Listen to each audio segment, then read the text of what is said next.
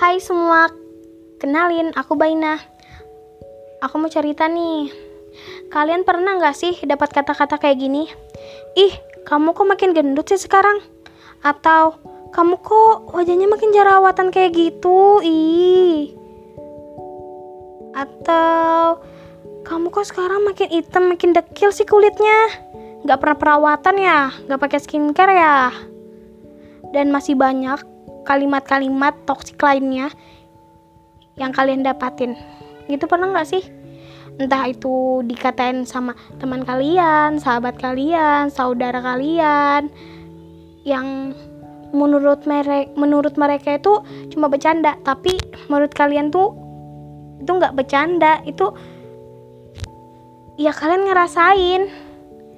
Terus kalian jadi kepikiran tuh sama kata-kata yang tadi. Dan tanpa kalian sadari, kalian mengiyakan kata-kata itu. Lalu kalian ngerasa diri kalian tuh paling banyak banget kekurangannya. Ngerasa diri kalian paling buruk, paling menyedihkan, pokoknya paling banyak serba kekurangan dibanding yang lain. Lalu kalian ngebandingin kehidupan kalian dengan teman-teman seumuran kalian. Di mana teman-teman kalian itu terlihat lebih sukses, lebih bahagia, lebih cantik, lebih kurus, lebih putih, pokoknya lebih lebih lebih segalanya dah daripada kalian.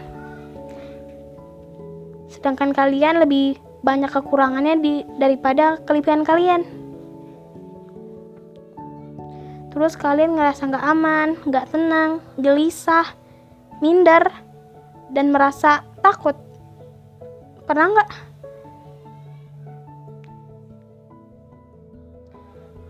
Jadi, itu adalah salah satu faktor yang membuat perasaan insecure bisa menguasai diri kamu. Terlalu minder, selalu melihat kelebihan orang lain, dan merasa kalau kamu tuh selalu banyak kekurangannya. Hmm, tapi tenang di sini aku bakal uh, ngasih tips ke kalian gimana biar perasaan insecure itu nggak terlalu sering datang. Biar kalian tuh lebih percaya diri lagi. Dengar ya. Yang pertama kalian jangan hanya fokus pada kekurangan kalian aja tapi fokus pada kelebihan dan potensi yang kamu miliki dan kembangkan juga potensi yang kamu miliki secara maksimal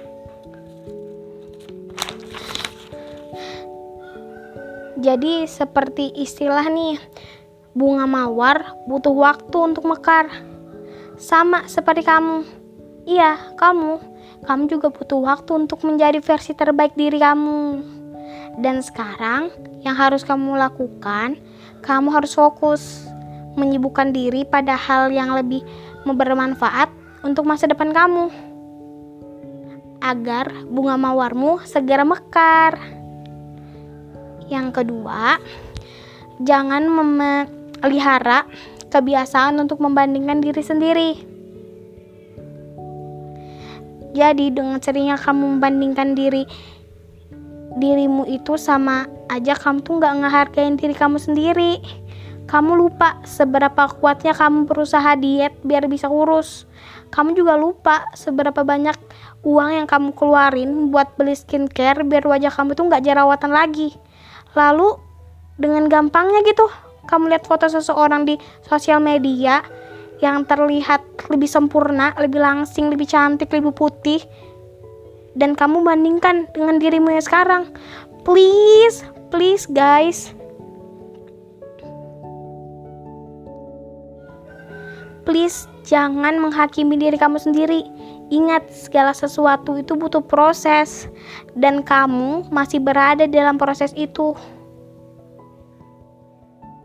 Jadi, please jangan hakimi dirimu dulu. Kamu harus berhasil lewati proses itu dulu, oke? Okay? Yang ketiga, kamu bukan tak bisa sehebat orang-orang di luar sana.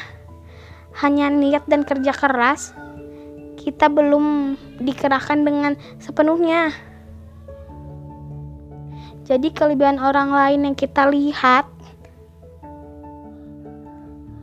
dijadikan semangat dan motivasi yang kuat untuk kita biar bisa mencapai apa yang kita inginkan. Kalau mereka aja bisa ngelakuin dan sukses, lalu kenapa kalian nggak bisa? Kalian pasti bisa. Kalian hanya perlu motivasi dan dukungan dari orang-orang sekitar biar kalian itu bisa menjadi versi terbaik dari diri kalian. Jadi jangan gampang insecure ya sayang. Oke. Okay? Oke, yang keberapa lagi tadi tuh ya? Keempat ya? Aku lupa. yang keempat, bergaulah pada lingkungan yang mendukung kesehatan mentalmu serta jauhi lingkungan toksik. Lingkungan itu adalah salah satu faktor penting yang memberikan pandangan serta dorongan yang membuatmu jauh lebih baik atau bahkan sebaliknya. Kalau misalnya kamu ngerasa lingkunganmu itu terlalu banyak toksik atau orang-orang yang gak bagus, eh maksudnya ya gitulah, tau kan ya orang-orang toksik. Ya sebaiknya kamu tuh cari lingkungan baru atau menjaga jarak dengan lingkungan yang seperti itu. Jadi sama nih istilahnya seperti hanya karena kamu haus bukan berarti kamu harus minum racun juga kan? Ya kan? Lanjut. Yang kelima, ketika kalian bersosial media, saringlah unggahan yang berpotensi untuk membuatmu merasa insecure. Ini nih yang sering terjadi. Terlalu tenggelam pada unggahan di media sosial yang sebenarnya membuatmu sama sekali makin jatuh ke dalam rasa insecure kalian. Jadi, jika ada postingan yang bisa menyerah mengarahkan kalian pada rasa insecure, ada baiknya kalian segera mensaringnya. Contohnya nih, kamu bisa membatasinya, mengunfollow ataupun mengunfriend atau bahkan jika perlu kalian bisa memblokir akunnya saja supaya dapat menekan sedikit penghalau perasaan insecure biar nggak datang lagi. Lalu tips yang keenam, jangan lupa bersyukur dengan apa yang kamu miliki karena orang lain belum tentu seberuntung kamu.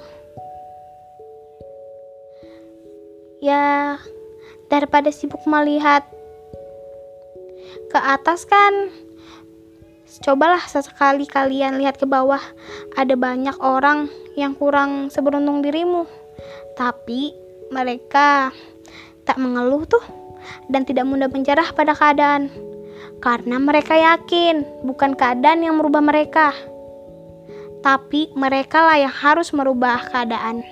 Tetap semangat ya, jangan mudah insecure. Semangat! Kalian pasti bisa.